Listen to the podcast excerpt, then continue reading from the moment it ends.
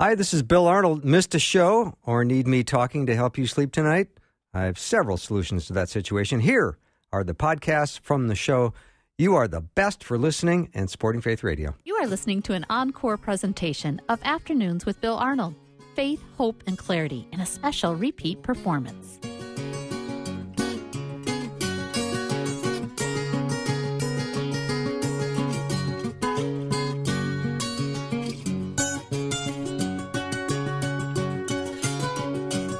And a warm welcome to Afternoons with me. I'm Bill Arnold. So glad to uh, have you with me today. I hope your day's.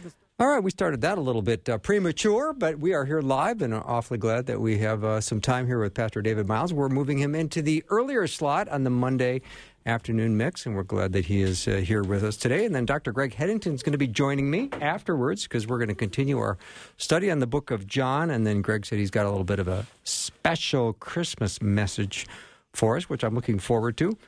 And then Ace Collins is going to join join me. This is part two of his um, discussion of all things Christmas. We're going to talk about some of the greatest songs of Christmas and what their history and backgrounds are. So I'm looking forward to that as well. That is what's on the schedule for today. So we're moving ahead a little bit. My friend Patrick Albanese, who usually joins me to get things started, is got a prior commitment. So we are doing a little bit of moving and shaking here in the in the studio to get uh, David and Rosie to the Monday afternoon mix to start off the hour. Welcome, both of you.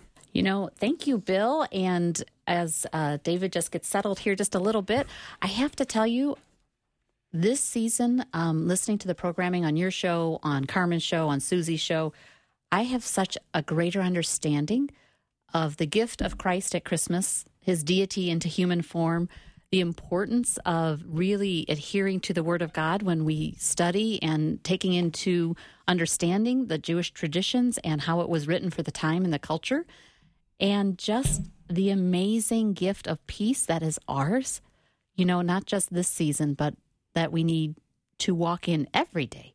Amen to that.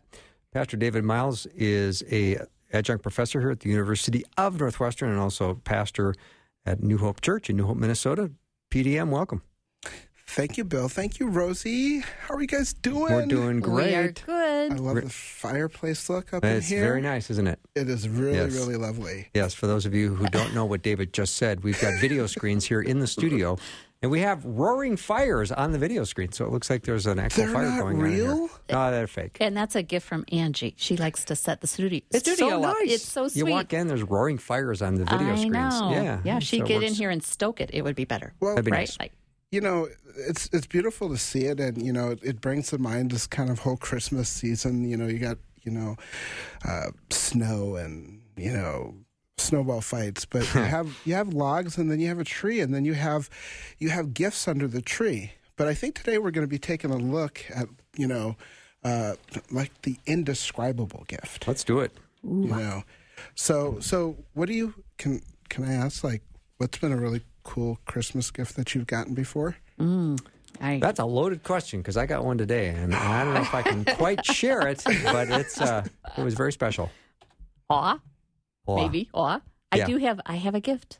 I have a gift that. Um, so everybody probably is very familiar. I have nine other siblings, and my dad was in the military as well as a, um, a deacon of the Catholic Church. So um, money was extremely tight growing up, and my mom. I was uh, raised in be- amongst all the boys, and so there is very little girly things. I was very much a tomboy growing up, but my mom landed this most beautiful dollhouse, and she had it by the tree, and it had all the figurines, and you know we were we knew money was tight, so I couldn't believe that she had found it. I couldn't believe that she so that she saw, you know, her girl in amongst all the boys and that she went out of her way to find I never even asked for it. You know, you don't you don't ask for those type of gifts when your money is tight in a family. You're very mm-hmm. thankful for whatever you get. And so I remember walking down and just giving her the biggest hug and she said, "Oh, honey, I see you." It was just so sweet. Right? So I remember that dollhouse. that's so cool Mm-hmm. Very sweet. well for my, for myself um, it was actually 1999 um, you know when i got i got you know the gift that made my my um, my millennial that was tammy but she had gotten me for our first wedding anniversary or for our first Christmas married. She got me a Cambridge wide margin Bible that you can write notes on this. Oh my goodness, That's it is so so, good. And I was just in it this morning, you know, reading, you know, but every year there's all these different gifts that get put out, you know, and advertisers like this must, you know, this is the must-have gift. You guys remember when it was Tickle Me Elmo? Mm-hmm. You know, and people actually got trampled to death. Right. Isn't that crazy? That is crazy. I remember how much I don't like the, the giggle of Tickle Me Elmo. I'm like, do not buy that gift. Well, yeah, it's and and it's a gift that doesn't give as well as this gift. Um, the gift of the lover of our souls. It was a child wrapped in swaddling clothes, but not just any ordinary child. No, this was the one. Born fully God and fully man, of whom Paul exclaimed, Thanks be to God for his indescribable gift. And this is Jesus. You know, this is God who put on flesh in the incarnation and he came to earth and uh, that's just incredible i mean like really thinking about it it's just really incredible Oh, I'm with you on that. You've you've got my full vote of confidence. I thought you were going to say more. You pointed at me like, "Say something, Bill." Well, so I did. I am pointing at you. I Why are you wanna pointing know, at me? Because I want to know your gift. So, what was your most special gift before we move on? yes Well, I got one today. he said he can't tell us no, that's not his most important gift. Come on. okay No, it is. I mean, we're talking about gifts, so I don't want to get too far off the track because we don't have a ton of time. I want to get to this great content you have. No, that is that was okay a he, he's really good He is No, I'm really just saying good. you've got incredible content today, Yeah. and we're in the shorter uh, part of the hour, so Here we we, have to maximize. So Yeah. John chapter 1 verse 14 reads, "And the word became flesh and dwelt among us, and we have seen his glory, glory as the only son of the Father, full of grace and truth." John bore witness about him and cried out, "This was he of whom I said, he who comes after me ranks before me, because he was before me." And from his fullness we have all received grace upon grace. For the law was given through Moses, grace and truth came through Jesus Christ. No one has ever seen God. The only God who is at the Father's side, he is made known. And you know, what's really cool about this is that one of the first things we see in this passage is that Jesus' incarnation, it gave us the gift of the eternal word mm. made flesh. Wow. That's there's no words for that. No, there isn't.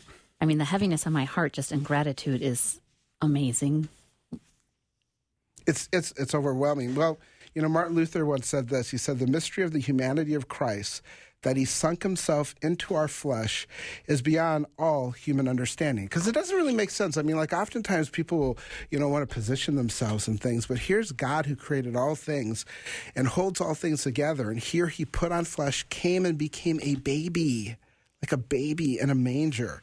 And, uh, you know, that is so powerful for us because God knew that we didn't need just like money, so He didn't send economists. He knew that we didn't need, you know, pleasure, so He didn't send, you know, an entertainer. You know, He knew that we needed salvation, so He sent us a Savior.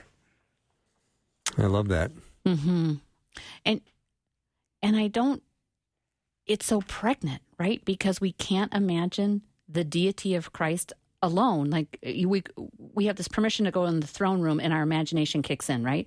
Because we can't we haven't seen God in our memory, you know, on our the side of heaven anyway. And so to think of this majesty put into a form of a baby, that sacrifice, there aren't really any words for it. No, and we struggle with this because, you know, back in, in the time that this is being written, you had the Greek mind and the Jewish mind. And for the Greek mind, hearing that the eternal God or the eternal word became flesh, it stung them because they kind of separated this whole divine spirit from the mun- mundane flesh, and that was widely accepted. Um, and so people like really struggled with this idea, and much today, people they, they struggle with the idea of God becoming flesh, or they struggle with God because oftentimes we want to remain in control. But you know, the Bible and the gospel is foolishness to the Greek, you know, but it is so transformative um, through the lives of people. I was talking to a person that um, I recently met and was having some conversation, and the person's like, you know, like, how do you handle these various things going on? And I said, well, because there really is a first century carpenter named Jesus who came and lived his life and died on a cross. And he came inside of my life and transformed me. That this, this isn't just like n- a nice philosophical way or a nice, you know, mantra to live by, but that there is a real living God who made himself known to us that we might have life with him and deeper life with one another. Keep keep teaching it, brother. Well, not only do we see that, you know, Jesus' gift gives the, you know, the gift of the eternal word, uh, we see that Jesus' incarnation gave us the gift of grace to believers. And this is probably because we spent some time talking about relationships in the Sermon on the Mount, uh, the need for grace over the next couple of days uh, to be dispensed richly to those around us is like pretty huge. So I, I don't know if you guys have I've I've had believers? as a a pastor have had a number of conversations with people where they're they're kind of feeling that that tension of going into the holidays. Mm-hmm. and, and trying to navigate like you know who's going to sit where and who's actually coming and you know how do we how do we have this conversation? How do i how do i say that you know that that special thing to that person? Sometimes it's that special jab. But if we really begin to start thinking that god gave his grace to us through his son and how can we plug into god's grace to give grace to your sister-in-law Mm-hmm.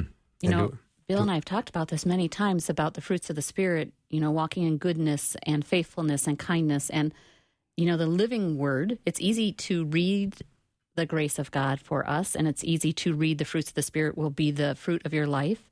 But to actually make a choice to live that way, completely different, completely different. And so I thank you, you know, David, for just bringing this topic up as a reminder that we are all coming into these opportunities with family that, you know, there's that word should love, but then there's that active word of love. And choosing to love the way God loves us, you know, is a plan that you make beforehand. Mm-hmm. Yeah, and and here are some couple things, you know, to our listeners because we know that they love the Word of God, but spend some time meditating, you know, in Proverbs chapter fifteen and sixteen and seventeen. So as you go into the into this week, you know, fifteen one says, "A soft answer turns away wrath, but a harsh answer stirs up anger." I mean, that that can save a lot of anxiety. It's it's kind of what Tammy has said, and she'll say to our kids, you know, it's not only what you say, but how you say it. You know, because sometimes truth, uh, it's not always helpful. Uh, the story was told of Miss Fisher. She was a you know fourth grade uh, teacher, and she was recovering from surgery. And she got this card from her class, and it said, "Dear Miss Fisher, your fourth grade class wishes you a speedy recovery by a vote of fifteen to 14. so that's truth, Yeah. but That's great. not exactly helpful. Yeah. All right, we're doing the Monday afternoon mix a little earlier than usual. We're going to continue our discussion on the indescribable gift of the incarnation with Pastor David Myles and Rosie B. We'll be right back.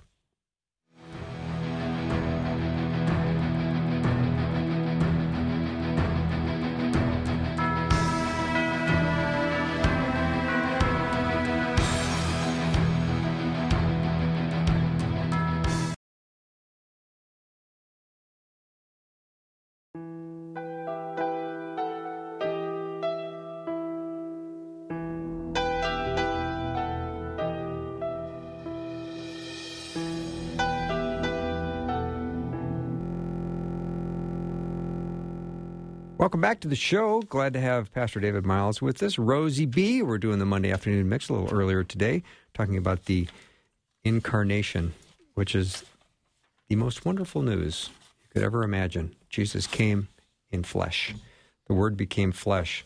But, David, let's jump to this incarnation giving us the gift of a relationship with God. Yeah, I'd like to say that you know the beautiful thing about Jesus is that when we look at this this thing with the gospel, it just gets gooder and gooder and gooder. And Is that gooder. good grammar? Yeah, it is an- for today. There's an English teacher going. "Oh my goodness." You know, because it's not only that Jesus' incarnation gave us the gift of the eternal word, it's not only that Jesus' you know, incarnation gave us the gift of grace. This point is that he gave us the gift of a relationship with God. And verse 17 says this For the law was given through Moses, grace and truth came through Jesus Christ. And, and what we see here, guys, is how grace triumphed over the law. You see, because the law was like given in the Old Testament through Moses, and it reflected God's holy and righteous character. Uh, Romans five twenty says this: God's law was given so that all people could see how sinful they were. Meaning, we can't even keep the Ten Commandments, and and for most, we can't remember them. Um, but where sin abounded, grace abounded so much more. And, and love this fact that Jesus put on flesh to become one of us to die. Romans 3:21 says, "But now the righteousness of God has been manifested apart from the law, that the righteousness of God through faith in Jesus Christ for all who believe, for there is no distinction, for all have sinned and fall short of the glory of God, and are justified by his grace as a gift through the redemption that is in Christ Jesus." I mean, boom. I mean, right? Like, boom. Boom. I mean, like, we can go old school boom. Like, old school boom would be like, you know, the hymn writer who says, you know, marvelous grace of our loving Lord, uh, grace that exceeds our sin and our guilt. Yonder on Calvary's Mount outpoured, there where the blood of the Lamb was spilt. And you know, I know some of the mm. our, our, our sweet silver hairs would could sing, and they could say, "Grace, grace, God's grace, grace that will pardon and cleanse within, grace that is greater than all our sins." I mean, that's that's a gift. I mean, like a gift of a clean conscience and a clean heart um, is something that you know you, you just can't you can't pick it up on Amazon. no, as hard as you might try, you cannot do it. Yeah, yeah. and it's not going to be delivered prime time, and, right? No. God could do it prime time, right? And so if you're sitting in your car right now and you're driving home or you're in your kitchen and you're thinking about this this week and you're like, man, I see these gifts under the, under the tree. Those are a blessing. They're wonderful, but there's still kind of this this ache and this emptiness. And you're reflecting because you remember this feeling last year, hoping that all the things that the world had to offer would fill that. We we just want to encourage you today that God sent His Son Jesus uh, to be a, the eternal gift to you, and He invites you into a personal relationship today, right where you're at. And he's saying, Come to me and receive this gift of life for me. And you could have the most incredible Christmas ever right now, right where you're at. Romans 8, 1 and 2 says, Therefore, there is therefore now no condemnation for those who are in Christ Jesus. For the law of the Spirit of life has set you free in Christ Jesus from the law of sin and death. There's that new life, that new freedom in Christ. That that's another boom. Right? It is, is. It's a boom, and it's it's in the moment. Like sometimes I don't know about you guys, but it, I like to start. It's kind of a joke in my family. I like to start things on Mondays, but this gift happens in the moment. It doesn't, you know, it, it can happen when you wake up the next day, but it happens right now, and you don't have to reset at any significant day or hour. It's actually right now in this present moment now. Yeah. Yeah. Crazy and that's what makes the difference because sometimes people are like oh you know but there's there's a whole bunch of different paths to get to god. But actually the bible says in 1 timothy 2 5 that there is one mediator between god and men the man christ jesus. And this is what makes you know christmas and easter just so profoundly um, transformative. I mean because listen um, you know there, there's a one for one ratio on death. Mm-hmm. i mean like we're born and we die you know, and and it's like you, don't you don't get out of that one. Um, and it says that it's appointed, you know, once for man to die and stand for for judgment, because before holy God we've sinned, but God has made His Son available. And the writer to Hebrews says, "Let us then with confidence draw near to the throne of grace, that we may receive mercy and find grace to help in a time of need." And I love that the that the Bible tells us to draw near. Actually, can we say that you know actually run to the throne? Mm. I mean, literally run to the throne. And all of this is simply po- possible because Jesus Christ chose to step down as the indescribable gift of the incarnation. Like Jesus stepped down into the sewage of our existence to redeem us. And some people are like, you, you don't understand, um, you know, what's happening. And it's like, listen, you may be walking through your deepest valley this evening, but the light of the world is shining in your situation all because Christ stepped down. And you might be thinking to yourself, PDM, Rosie, Bill, you don't understand. I'm all alone this Christmas. But because Jesus, the Emmanuel, God with us, you're not alone because Christ stepped down. And you might be thinking, you know what, I have nothing to live for, no reason to keep on going. But Jesus said, I've come that you might have life and have it to the full. And you can make it because Christ stepped down. And you might say, hey, you don't understand my situation. You don't know my pain. You don't know my problem. You're right. We don't know. But Christ stepped down. And it's because of his fullness, because from his fullness, we have all received grace upon grace. Hmm. You know, it. I feel like what you're saying is the human response in that, because all the scenarios that you just spoke about, David, are all true for people listening right now. True, probably in our studio as well. And I feel like our response, the response that is the most valuable frankincense or myrrh or gold, is trust. Mm. Right? Opening ourselves up in those wounded spots and saying, I trust that you step down. I trust that you will love me in this place that you're finding me. I trust. You know, it's we're in a relationship with God. And that seems to be what we need to do to receive it. He stepped down. Yeah. So this is a gift that is available to you, and if you want to uh, have God make you His child, adopted into His family today by placing your trust in Jesus Christ for the forgiveness of your sins, that is the greatest gift anyone could receive. And I would like to invite all of you who are in a place where you know in your heart you are outside of God's family to make that decision. You can make that prayer yours today.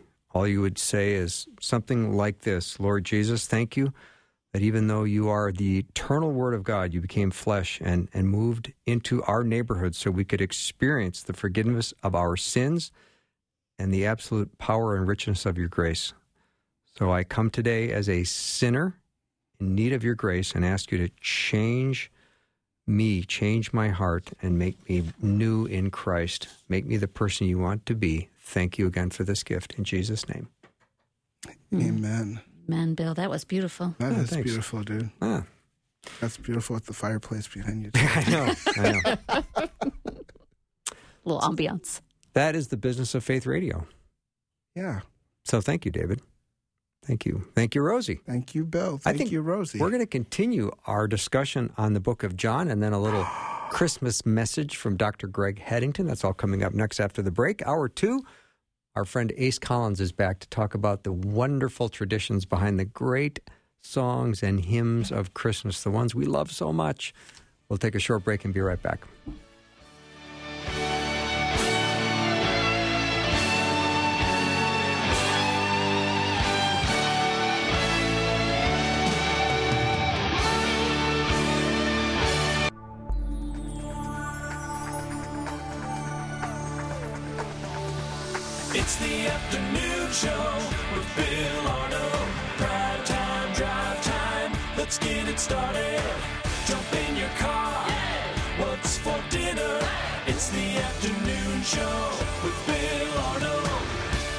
Is about time to get right back into that study of the book of John, which I've been doing with my dear friend Dr. Greg Headington, and I'm so glad that he is back with us today. Greg, welcome back. Thanks. Good to be back. I have missed you. You've been not been around for a little while, but we're going to jump back into the book of John, chapter 20, I think starting in about verse 19. I'm looking forward to it. That's correct. Well, welcome to our study of the Gospel of John as we continue our study of the resurrection of Jesus. This first part will be entitled Receiving the Holy Spirit, and in the second half, after the break, I want to talk on the subject of Jesus is enough. So if you're taking notes, Roman numeral one, the setting. The setting for these verses occurs on the evening of the same day that Mary Magdalene has claimed she saw the risen Lord.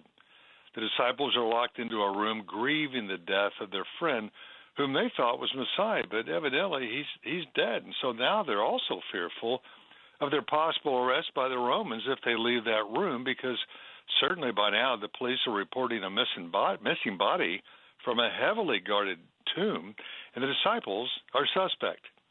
These apostles are also probably thinking of returning to their previous jobs. I mean, after all, most of them had been in the fishing business, and there's always a demand for fish. Hmm. So- Simon the Zealot is possibly considering a return to his insurrectionist buddies who still carry knives in their togas and look for a chance to slit the throat of an unsuspecting Roman soldier. But it's Matthew who has the bleakest chance of returning to his job with the Roman Internal Revenue Service. I mean, after all, he'd hung out with Jesus for over three years, and who could forget the incident when Jesus overturned the tables of the money changers in the temple court? That makes Matthew look pretty suspicious and irresponsible if that's the company he keeps when he's supposed to be collecting taxes for the government. As the apostles are sitting together in the upper room, things begin to get a little spooky. It's kind of like a ghost story when out of nowhere, Jesus appears in the locked room. He doesn't even give them time to freak out because his first words are, Peace be with you. And he begins to prove that he is no ghost by showing them the scars from the crucifixion, of which the only witness in that room had been John. The word peace in Hebrew is the word shalom, and it does not mean an absence of trouble or conflict. Shalom means wholeness or completeness, even in the midst of troubles. And it's a comforting word that Jesus has used before with his disciples and taught them to use with others. Jesus shows them the wound in his side, which had been pierced by the Roman spear, to determine that he had already died, and also the scars on his wrists. Now, the wrist was considered to be an extended part of the hand where the spikes had been driven through because the Romans knew they could not nail someone's hand to the cross or it might rip loose. Yikes, I can't even mm. imagine that. And the man then would have to be nailed again on the cross. Mm. No, the Romans had perfected the affliction of crucifixion that it might induce the full extent of agony to that crucified person. And by the way, the, our word affliction comes from that Greek word crucis, which is also used in crucifixion. These wounds of Jesus had been prophesied 700 years earlier by the prophet Isaiah in Isaiah 53, verse 5, and they served as a reminder of God's love for the apostles and for us. So, after proving to them that he's not a ghost, Jesus tells his apostles in verse 22 to receive the Spirit. What does that mean?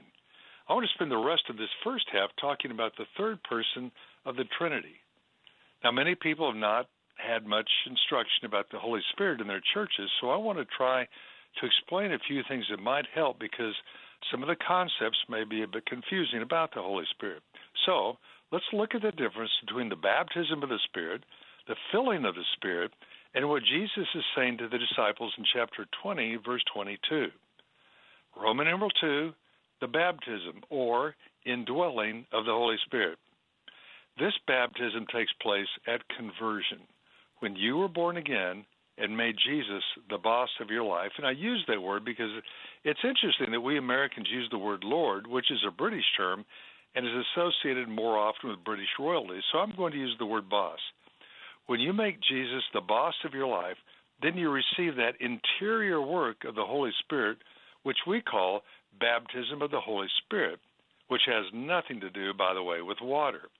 It means you are now identified with Christ. You're his follower because the Holy Spirit has convinced you of the truth. As the Apostle Paul says to believers in 1 Corinthians 12:13, we were all baptized by the Spirit into one body. So, when we commit to Jesus as one of his followers, we are baptized by the Holy Spirit. However, you may not necessarily feel anything, so don't be disappointed if you don't feel something unusual take place in you. Maybe you will, maybe you won't. For example, when I was 12 years old, I took a class at my church for the purpose of becoming a church member. After finishing the class, I, along with 12 other young people, joined the parish as we publicly professed our faith in Jesus. It was a two for one day. I joined the congregation I got my ticket punched to heaven at the same time. now, I don't mean to be irreverent and I don't mean to joke about it at all because it was a really a big day in my life, but I didn't feel anything unusual. Mm-hmm. Yet, as I grew in my understanding and my commitment over the years, I began to have a sense of coming home and belonging in solidarity with a community of other brothers and sisters in Christ around the world, which is the strongest spiritual connection we will ever have with anyone this side of eternity. After all, when we know the Lord, as St. Paul says in Ephesians 2:19, quote, "You are no longer strangers and aliens, but you are citizens with the saints and members of the household of God." And again in Philippians 3:20, Paul says, "Our citizenship is in heaven." Now that's even better than being a citizen of the United States, and we don't have to carry a passport. Simply put, when Jesus breathes on the disciples in verse 22 and says, "Receive," that is, welcome the Holy Spirit, Jesus is giving them a foretaste of what would happen when the Holy Spirit is given at Pentecost.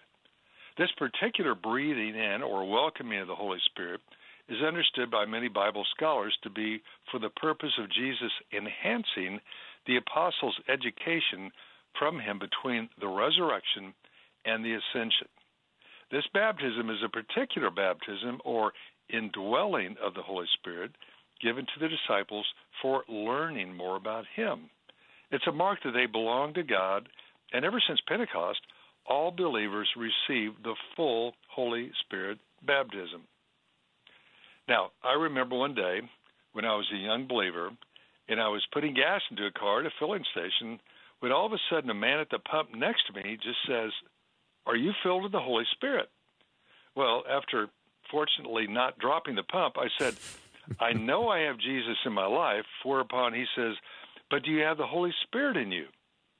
Well, as a young believer, I was not sure what that meant, but I do now. St. Paul says in Ephesians 1, verse 13, having in you, you were sealed with the promised Holy Spirit, which is the guarantee of our inheritance. So that is what's meant in Scripture when it speaks of the baptism or indwelling of the Holy Spirit. Now, the other word used for the Holy Spirit is Roman numeral 3, the filling or anointing of the Holy Spirit. Now, I know we're slogging through some heavy Holy Spirit theology here, but hang in there got a special treat I want to share with you in a little bit. At least I think it's special. Now, the filling of the Holy Spirit concerns the gifts and ministries of the Holy Spirit. What is the purpose of the gifts of the Holy Spirit that God gives to each believer? The apostle Paul is clear about this in Ephesians 4:12 when he says the gifts are given to quote equip the saints, that's us, for the work of ministry, for the building up of Christ.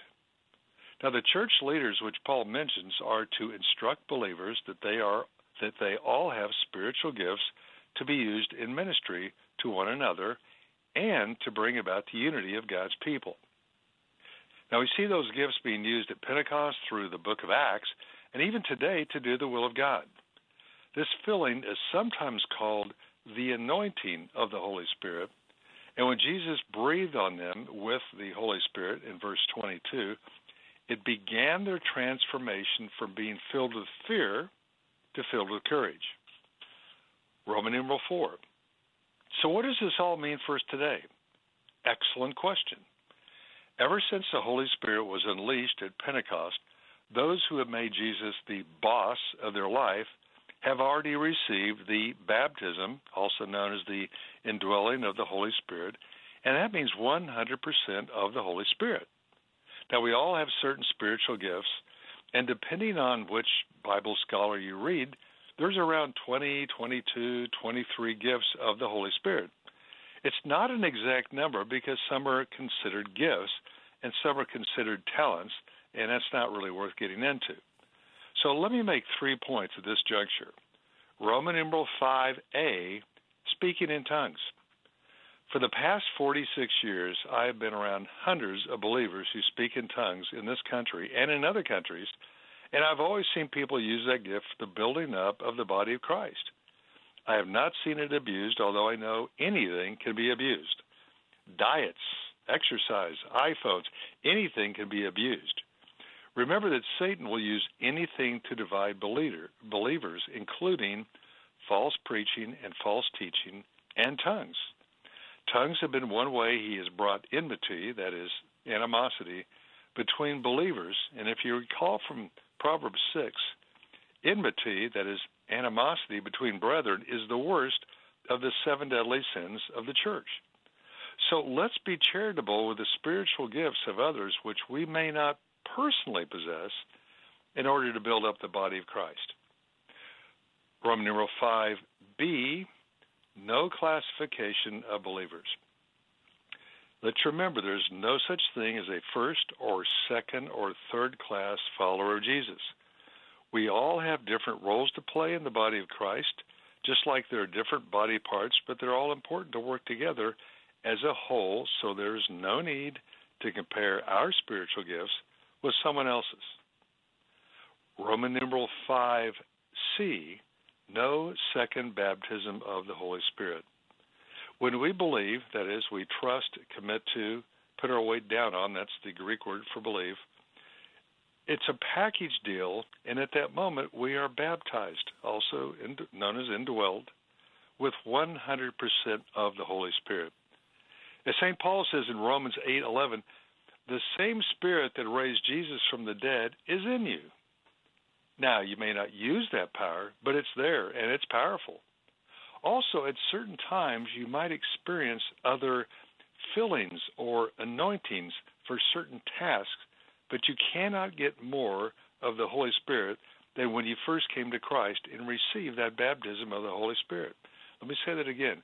At certain times, you might experience other fillings or anointings for certain tasks, but you cannot get more of the Holy Spirit than when he first came to Christ and received that baptism in the Holy Spirit. As the Apostle Paul says in Ephesians 1 3, God has blessed us in Christ with every spiritual blessing. Now, Paul's referring to the gifts of the Holy Spirit. We cannot live for Christ in our own strength without the power and the guidance of the Holy Spirit in us. Think of the words of Paul in 1 Corinthians 12:8. Paul quotes Jesus who says, "My power is made perfect in your weakness." Now that's Holy Spirit power. And in Philippians 4:13 Paul says, "I can do all things through him who strengthens me." And again in Romans 8:11 he says, "The same spirit that raised Jesus from the dead is in you." So just think of that. Think about what kind of power that is. Friends, this is resurrection living. And our lives right now are all about resurrection living. So here's a question What are your spiritual gifts? Now, there's lots of books on the topic of discovering your spiritual gifts, and it'd be good for all of us to know our gifts so we can use them for greater effectiveness to build up the body and the unity of Christ. So that's the question we need to determine soon. And uh, Bill, I think right now um, we're about ready for a break. I think you're absolutely right. We'll take a little break. We're talking to Dr. Greg Headington, continuing our great study on the book of John. So we'll be right back with a couple of observations about Christmas.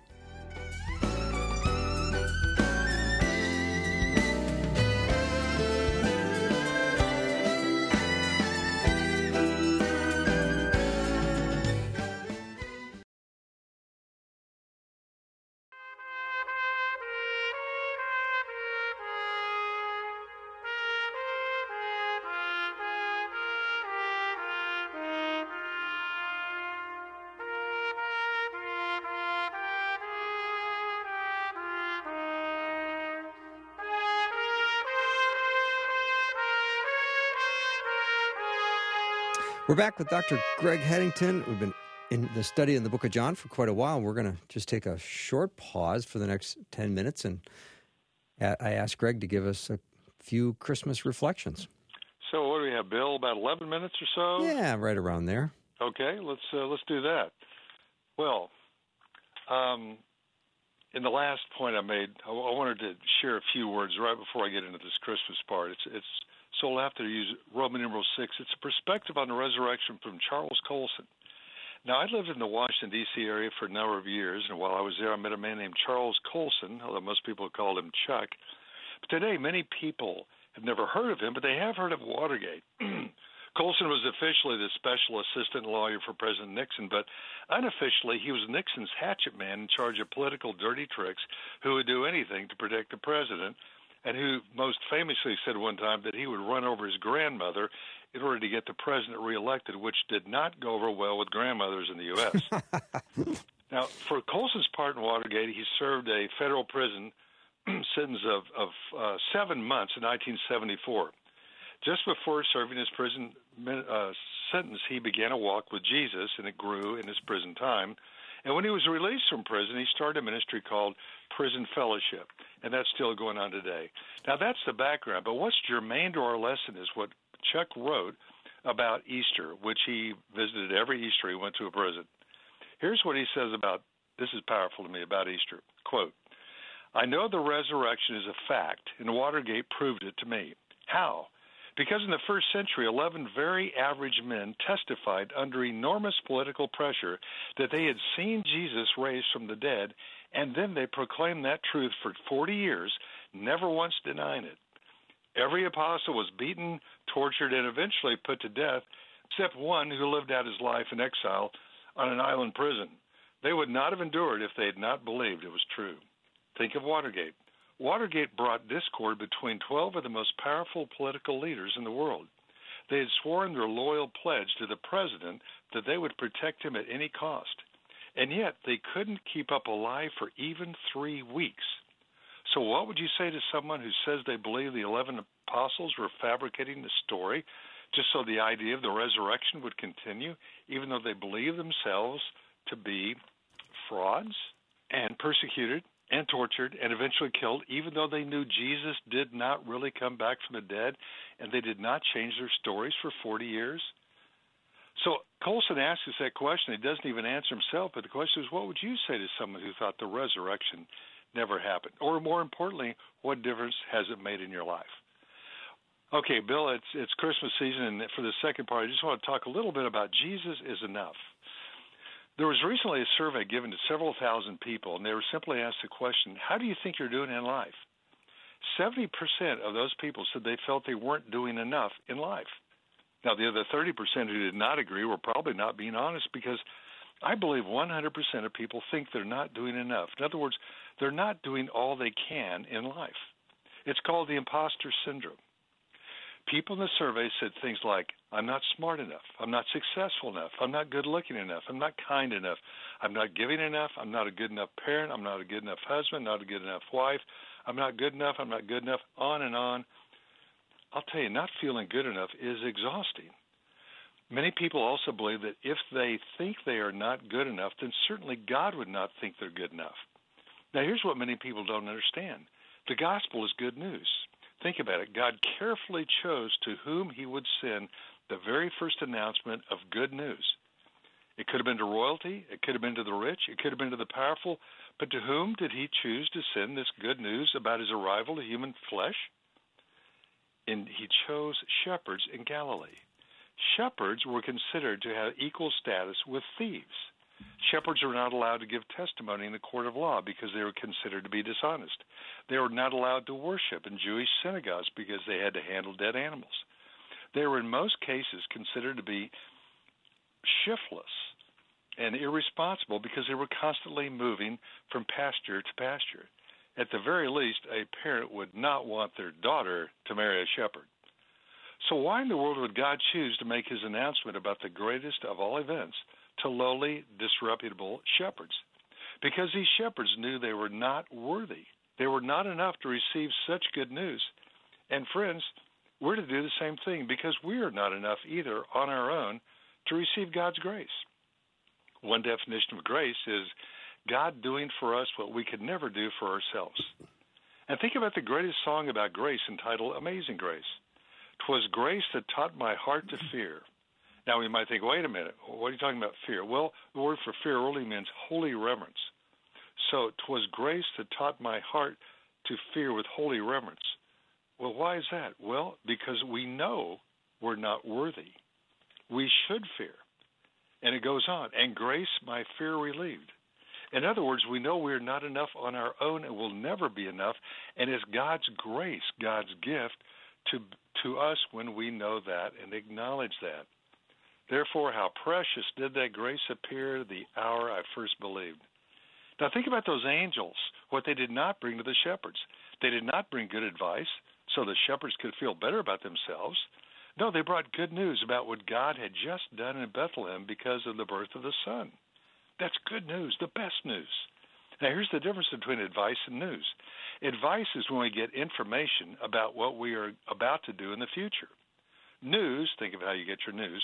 News is about an event that has already happened. The gospel, which is also another word for good news, the gospel is not advice about what we are going to do. It's good news because an event has already happened.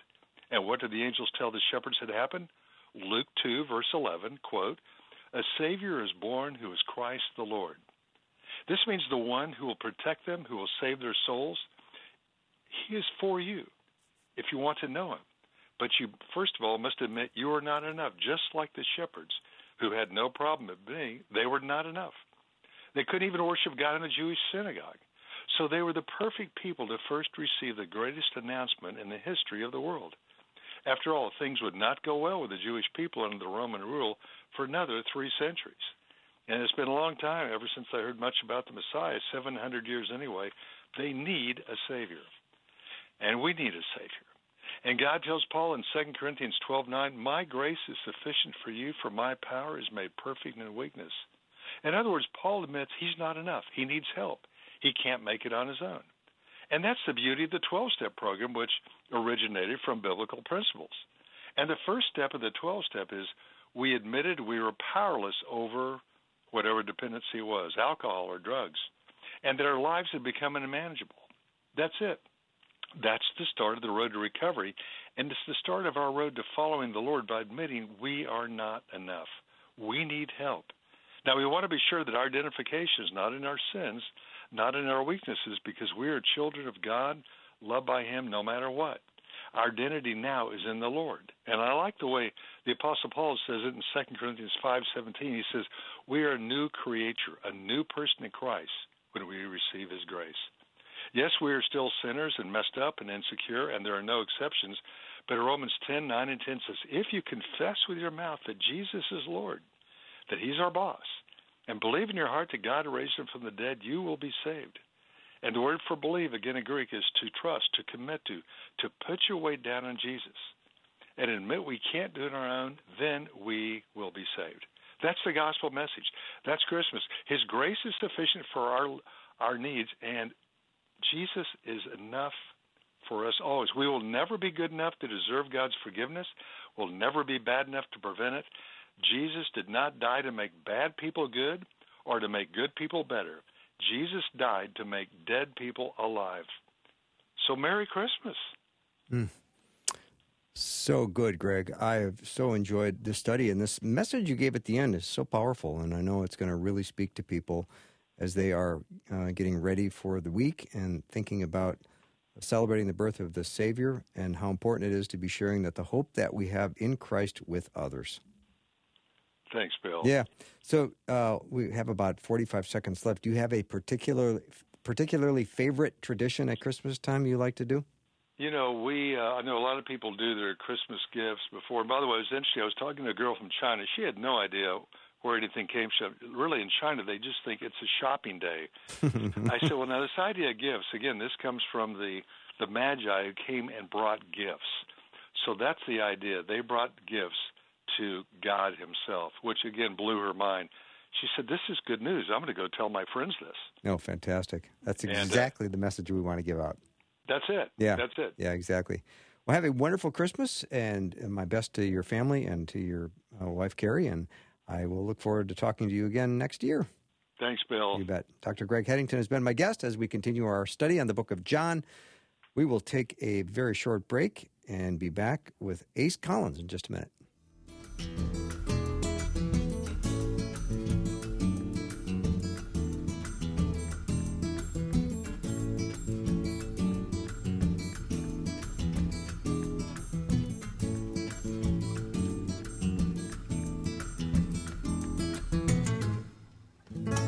Thanks for listening. Programming like this is made available through your support. Information available at myfaithradio.com.